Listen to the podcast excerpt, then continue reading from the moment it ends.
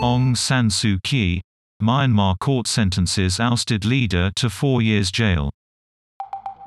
This is the first verdict delivered for the ex-leader, who faces a total of 11 charges.